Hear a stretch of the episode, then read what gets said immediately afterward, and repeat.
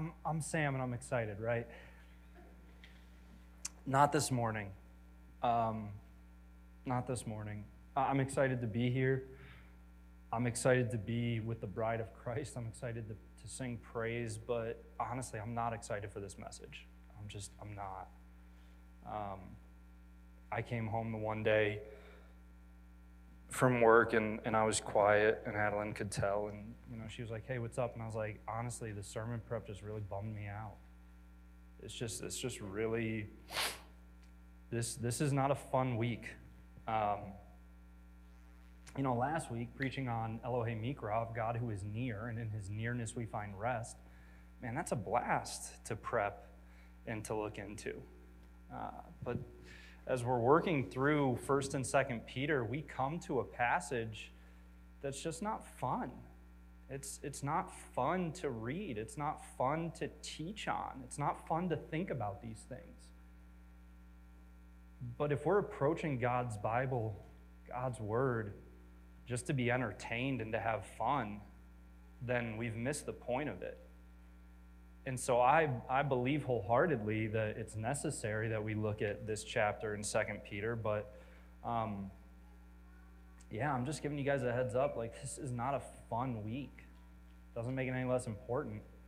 Doesn't make it any less reverent what we're setting out to do, or should be setting out to do.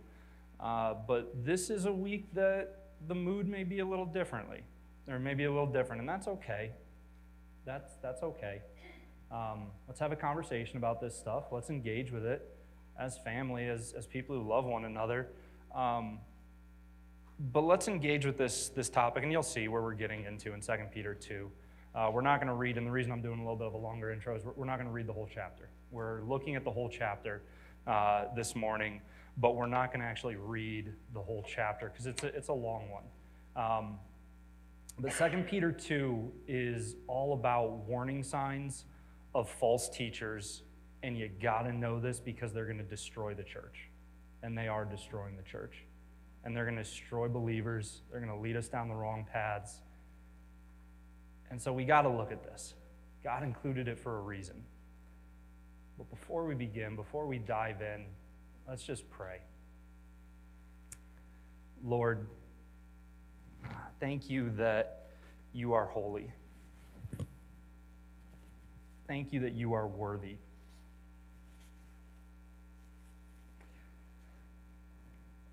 God, thank you, uh, honestly, even though it's not always easy, thank you for the weight of preaching. Uh, forgive my unworthiness up here.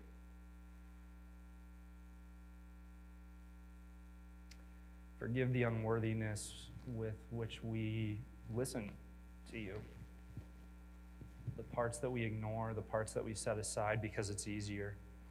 Lord, may this not happen in our lives. Fill this place with gentleness. Fill us with grace and mercy. May we overflow with a gentle heart like Jesus's.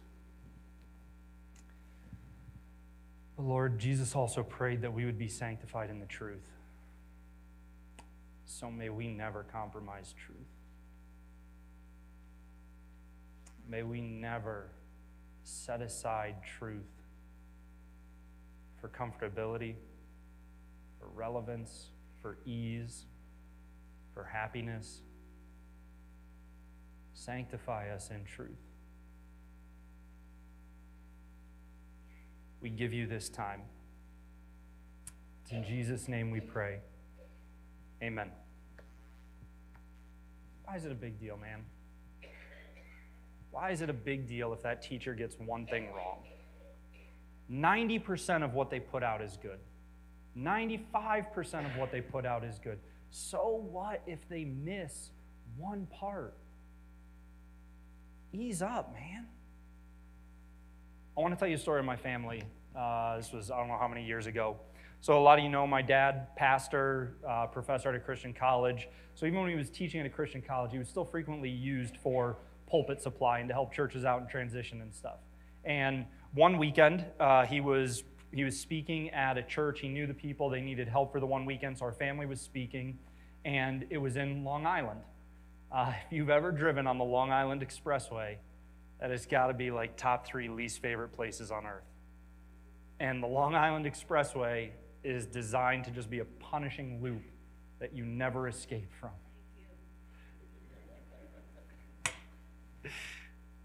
And this was in the days, for the kids in here, this is going to blow your mind. This was in the days before GPS. So, who remembers, right, the family frantically calling out, who's got the MapQuest? Who grabbed the MapQuest off the printer? So, we've got the MapQuest directions. And the way the page, either it was MapQuest or like the guy had given us directions over the phone, but either way, whether it was the way it printed or when he relayed the directions, one exit was missing. And so we are just doing circles on the Long Island Expressway. And my mom's got the Rand McNally folded open in the front seat. And we are desperately trying to figure out how do we get out of this loop of misery. 95% of the directions were there. 95% of the directions were solid. But that one piece was missing. And we were stuck in a loop going nowhere. What does he say in 2 Peter 2? But false prophets also arose among the people, just as there will be false teachers among you who will secretly bring in destructive heresies. Remember, two weeks ago, we looked at cleverly devised myths. These are designed to be appealing, these are designed to be a hook that we don't notice until it's in our mouth and we're getting reeled up out of the water who will secretly bring in destructive heresies, even denying the master who bought them, bringing upon themselves swift destruction, and many will follow their sensuality, and because of them, the way of truth will be blasphemed. This is heavy stuff. So he lays out signs that we have to know, and the first one that we have to look at that I hear in conversations when I'm talking to people, but they said they were Christian. Their podcast was under the religious section.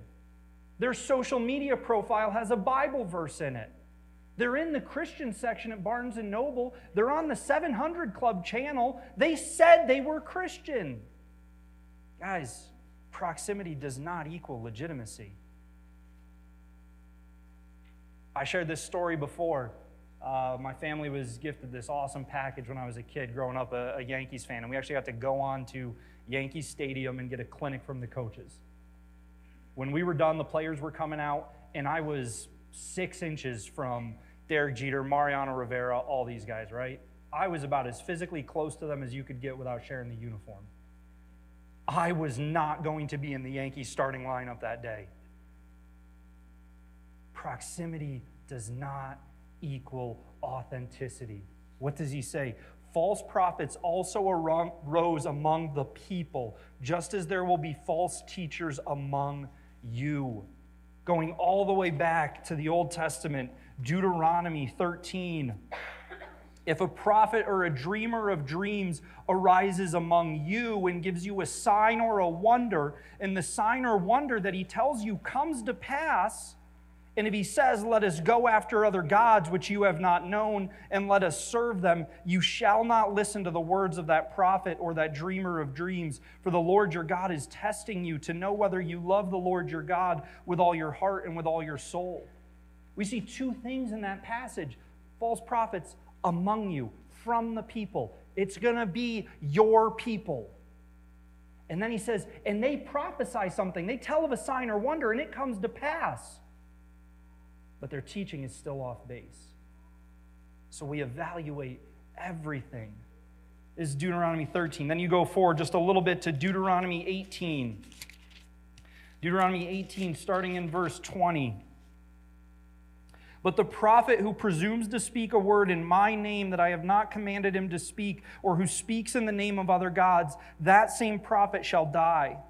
And if you say in your heart, How may we know the word that the Lord has not spoken? When a prophet speaks in the name of the Lord, if the word does not come to pass or come true, that is a word that the Lord has not spoken. The prophet has spoken it presumptuously. You need not be afraid of him. He's talking about when. He's saying, Look, this is going to happen. So here's what you look out for. Here's what you pay attention to Acts 20, 29 to 30. I know that after my departure, fierce wolves will come in among you, not sparing the flock. And from among your own selves will arise men speaking twisted things to draw away the disciples after them. Jude 112 t- talking about false teachers. He says, "These are hidden reefs at your love feasts." As they feast with you without fear, shepherds feeding themselves, waterless clouds swept along by winds, fruitless trees in late autumn, twice dead, uprooted. Hidden reefs at your love feasts. We were watching a documentary show uh, a few nights ago, and there was a coastal patrol out looking for, looking for smuggling, but they get a distress signal and they go and there's a boat that's capsizing and sinking, and the guy is like, hey, I need help. So this is real, like, this is a documentary, right? And what he says to them when they get him up in the boat, they're like, hey, are you okay? And he said, I didn't realize how close I was to the reefs. And the moment my boat hit it, I was stuck. And the more the waves hit me, the worse the hole got. And before I knew it, the boat was sinking and I was about to drown. This is the language used to describe false teachers hidden reefs that when you get stuck on, the hole's just going to get worse. I mean, we cannot downplay the significance of this. There is no real unity apart from truth. There is no value apart from truth. But they're popular.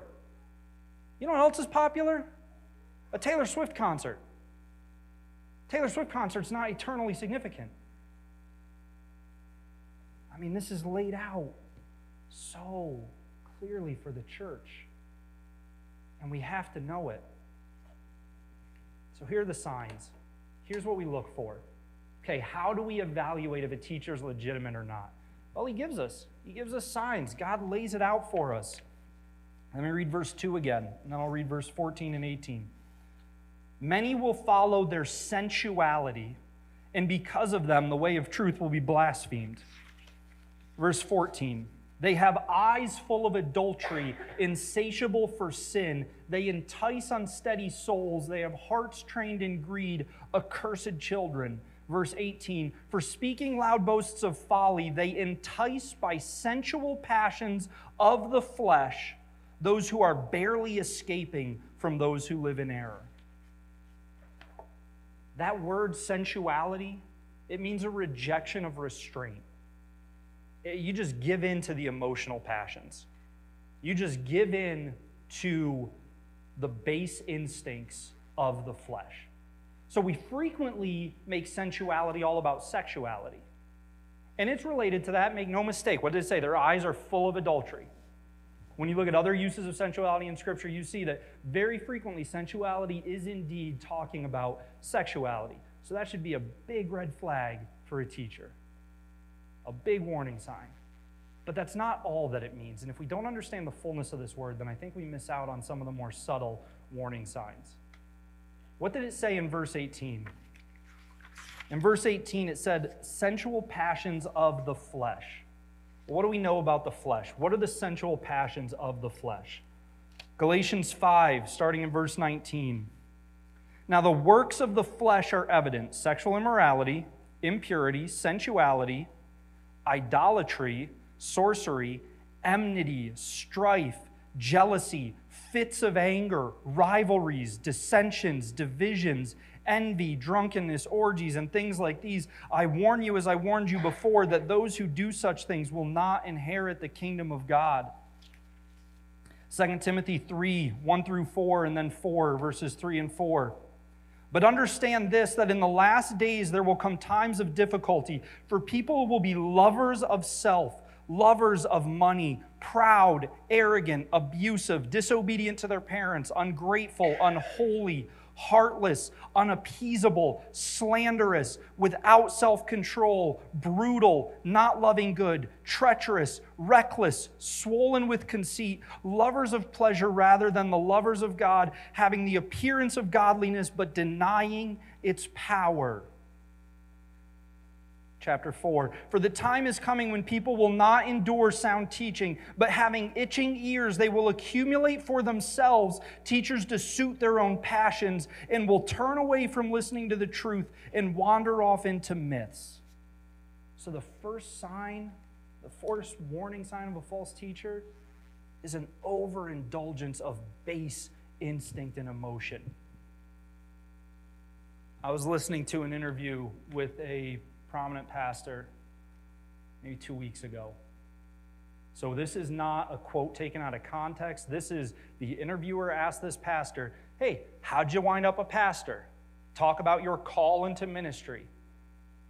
And he starts off and he's like, Grew up in a really troubled household, really bad situation. I was in trouble with the law. I had a lot of anger as a juvenile. I'm like, Cool, he's going to go into mercy and forgiveness and coming out of it.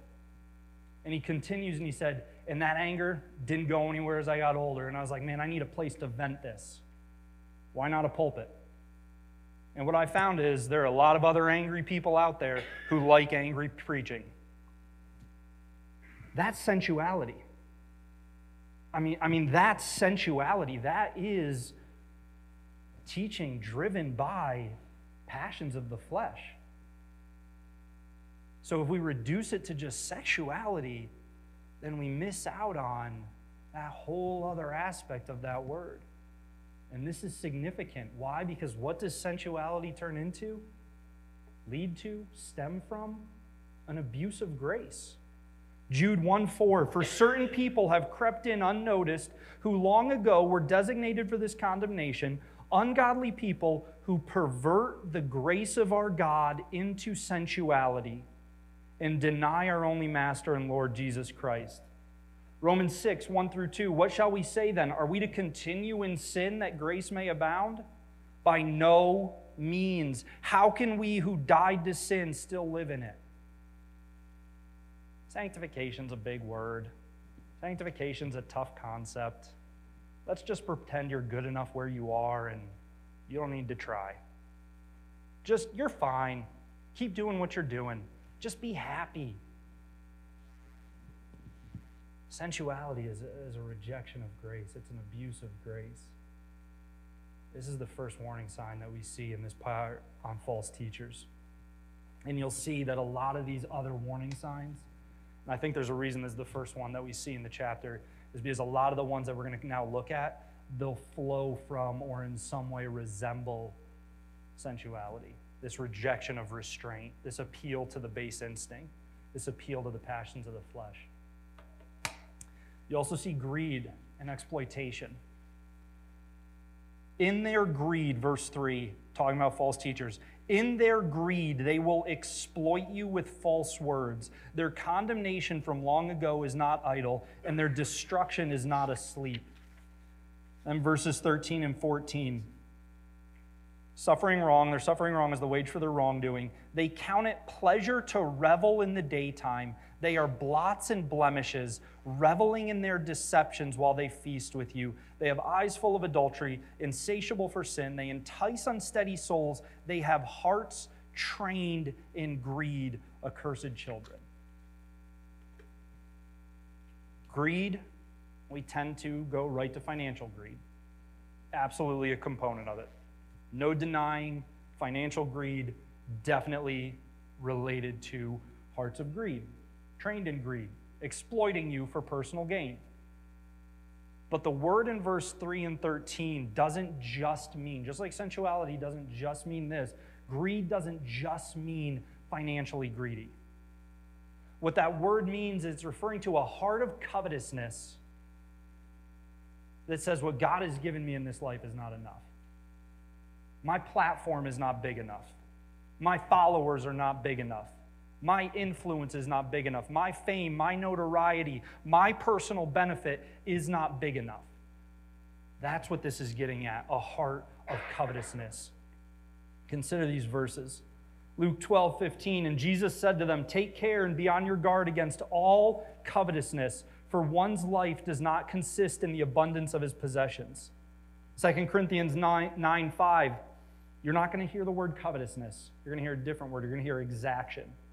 It's translated differently based on context, but it's the same Greek word.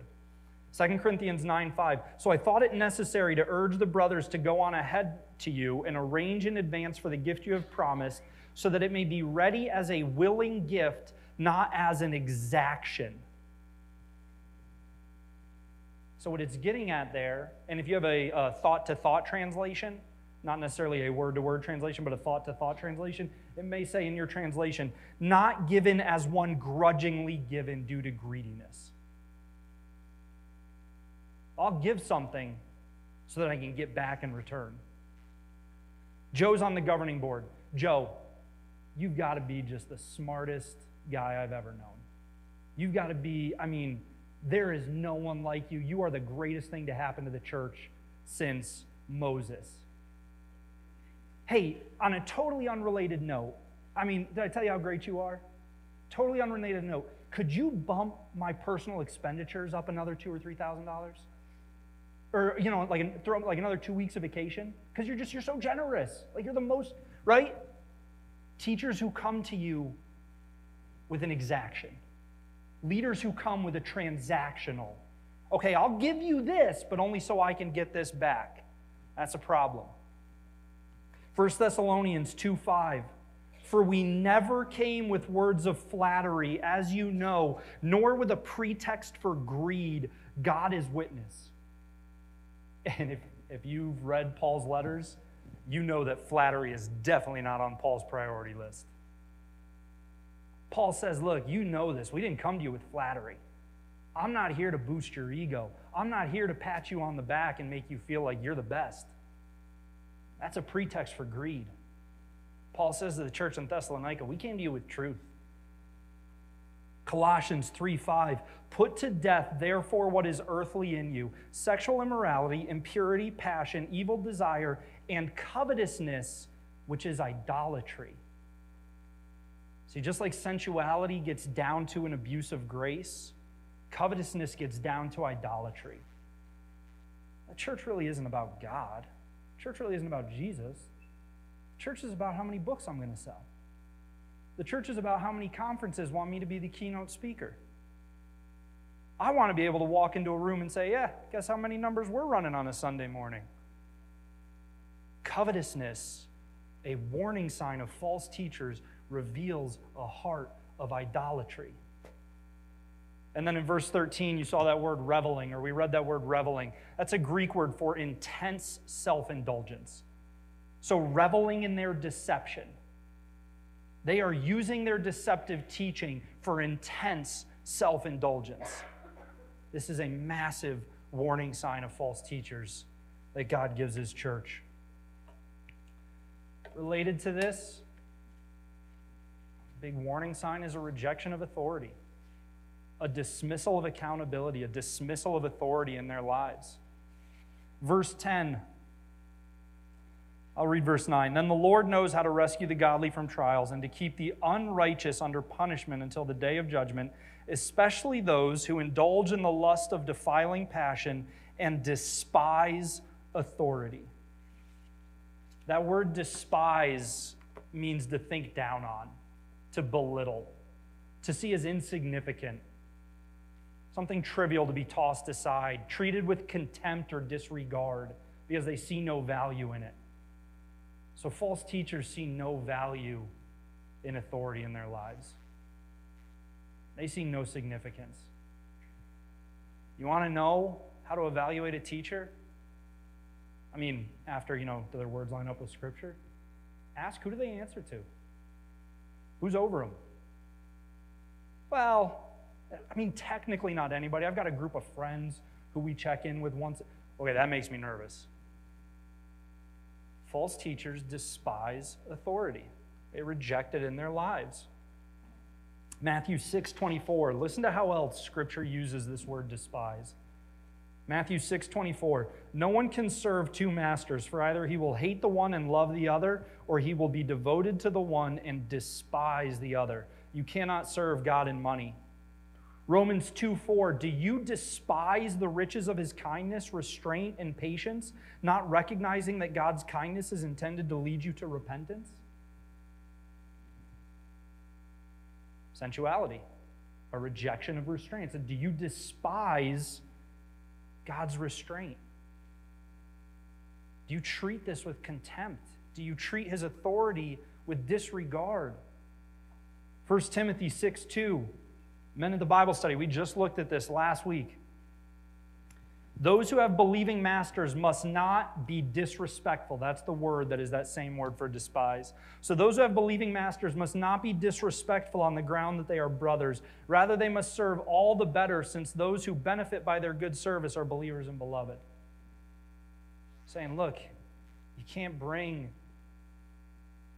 this despising attitude, this despising heart to God. And you can't bring it to the relationships in your own life. You can't bring it to the authority placed over you. Peter warns the church false teachers reject authority, they despise it, they see no value in it, they have no regard for it.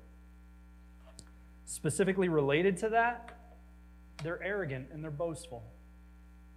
And we see two things that they're arrogant in in 2 Peter 2. They're arrogant about their power. They're arrogant about who they are in their own authority. Verse 10 again, especially those who indulge in the lust of defiling passion and despise authority, bold and willful, they do not tremble as they blaspheme the glorious ones, whereas angels, though greater in might and power, do not pronounce a blasphemous judgment against them before the Lord. That word glorious ones, it just means heavenly being. This isn't just angel.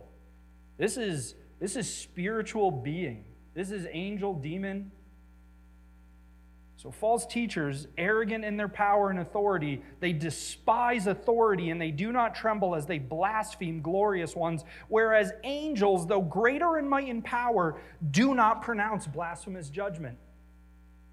Jude 1, 8 through 10, for those of you who were at the spiritual warfare conversation, we spent time on this passage. Jude 1 8 through 10. Yet in like manner, these people also, relying on their dreams, Jude's all about false teachers. So when it says these people, he's talking about false teachers. Yet in like manner, these people also, relying on their dreams, defile the flesh, reject authority, and blaspheme the glorious ones. But when the archangel Michael, contending with the devil, was disputing about the body of Moses, he did not presume to pronounce a blasphemous judgment, but said, The Lord rebuke you. But these people blaspheme all that they do not understand, and they are destroyed by all that they, like unreasoning animals, understand instinctively. False teachers, they go back to their base instincts and their arrogance about spiritual realities. Look, don't get me wrong. We're not afraid of evil.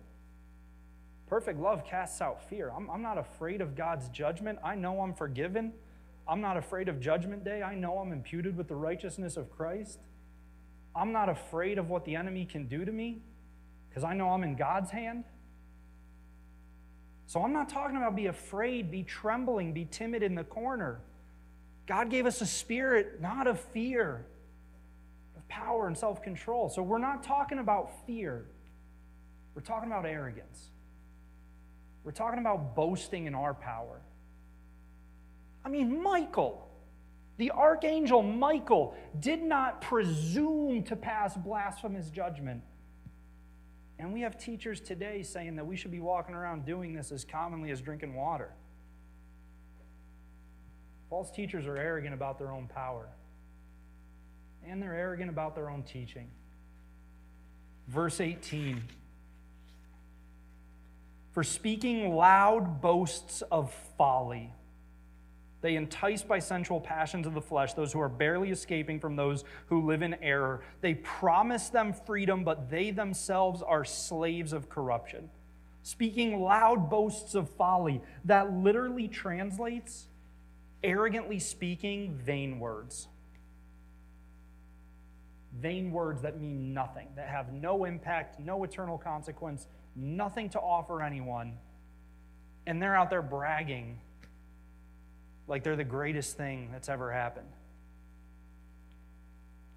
I could beat LeBron James one on one right now. Guarantee it. Promise you, 100 bucks.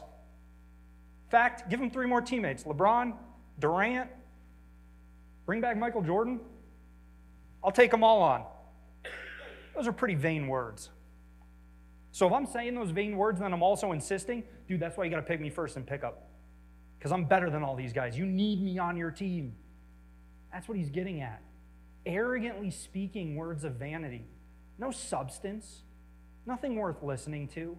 And they're insisting you need this in your life. This is a massive warning sign of false teachers.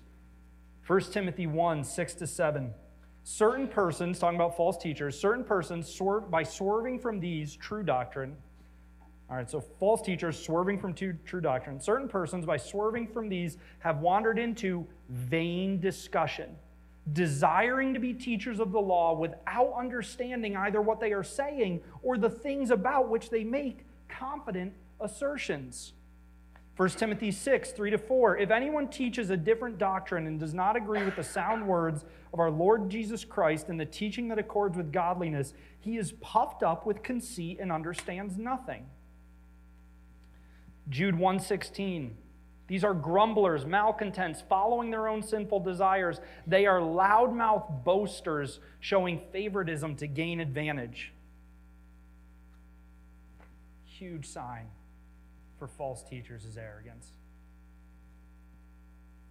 How do they talk about themselves?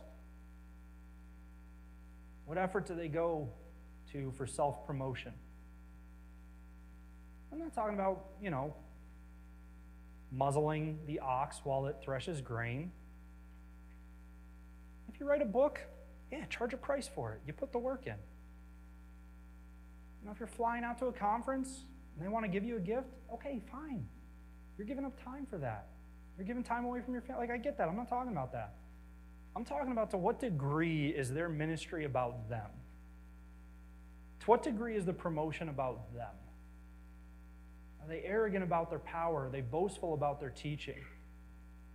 Peter lays out, Paul lays out, Bible lays out.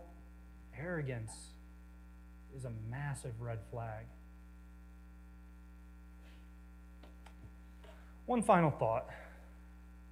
That's, that's, those, are the, those are the umbrella flags that you see in 2 Peter 2.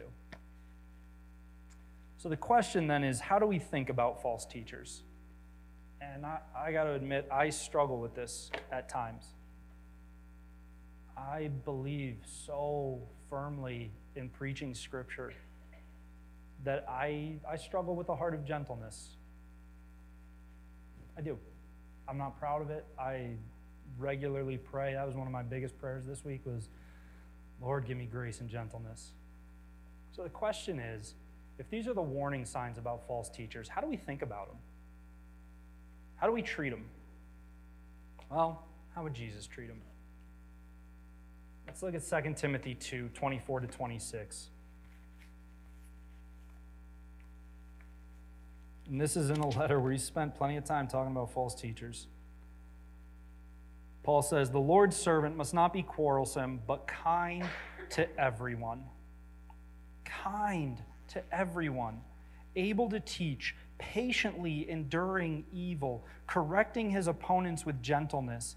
God may perhaps grant them repentance leading to a knowledge of the truth and they may come to their senses and escape from the snare of the devil after being captured by him to do his will. God says that he desires all people would come to repentance. So, how do we treat false teachers? Love them. Don't listen to them. I've thrown books out, I've deleted podcasts, I've unsubscribed from channels. Don't listen to false teachers. Love them. Pray for them. I'm preaching more to myself than anyone in this room. Approach them like Jesus would. Approach them like Jesus did. Approach them like Jesus does. This is, this is our calling. Our calling is to be aware to be vigilant, to be on guard. He lays out warning signs so that we can do this. But we can never, ever, ever lose sight of the fact that Jesus came to die for sinners, and I am chief among them. We can never, ever lose sight of the fact that all have sinned and fall short of the glory of God. I am no better. I am no inherently better, more deserving of salvation than the worst false teacher out there. Neither are you. So we love them. We stand firm on the truth. We remain sanctified in the truth. We don't compromise the truth, but we also don't compromise love. This is the heart of Christ. It's, it's not always easy. Oh man, I really liked so and so. Yeah, I've thrown out stuff by people I really liked. I didn't sign up for easy. I signed up for holy. I signed up for a life that glorifies God. And that's truth. So, this week, as we consider this, I told you guys the mood was going to be a little bit different. I'm sorry. Please, somebody smile. Let's read Jeremiah 23. Let's read Romans 9 and 10. Romans 9 and 10, man, just beautiful chapters on grace, beautiful chapters on what God has done for us. So let's read Jeremiah 23, Romans 9 and 10, and Titus 1. Apply the Acts model as we pray. And then imitate Jesus. Remember Jesus with the woman who was caught in adultery? He didn't compromise truth. He said, Go and sin no more. He also said, Neither do I condemn you. So imitate Jesus, stand firmly for truth, but love people relentlessly. Please join me in prayer.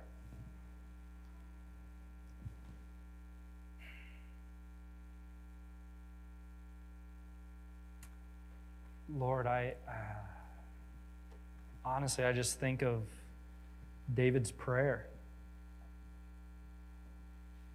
Or maybe it's Solomon's prayer. But where he says, Who are we that we have anything to offer you? We only have because you gave first to us.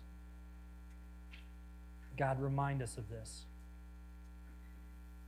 Remind us of grace. May we never May we never turn grace into freedom to sin and do whatever we want. May we always be impressed with the reality and the weight of grace. And may we always extend grace. May we extend forgiveness as readily as you extended it to us. May we stand for truth as firmly as you do and as firmly as you call us to.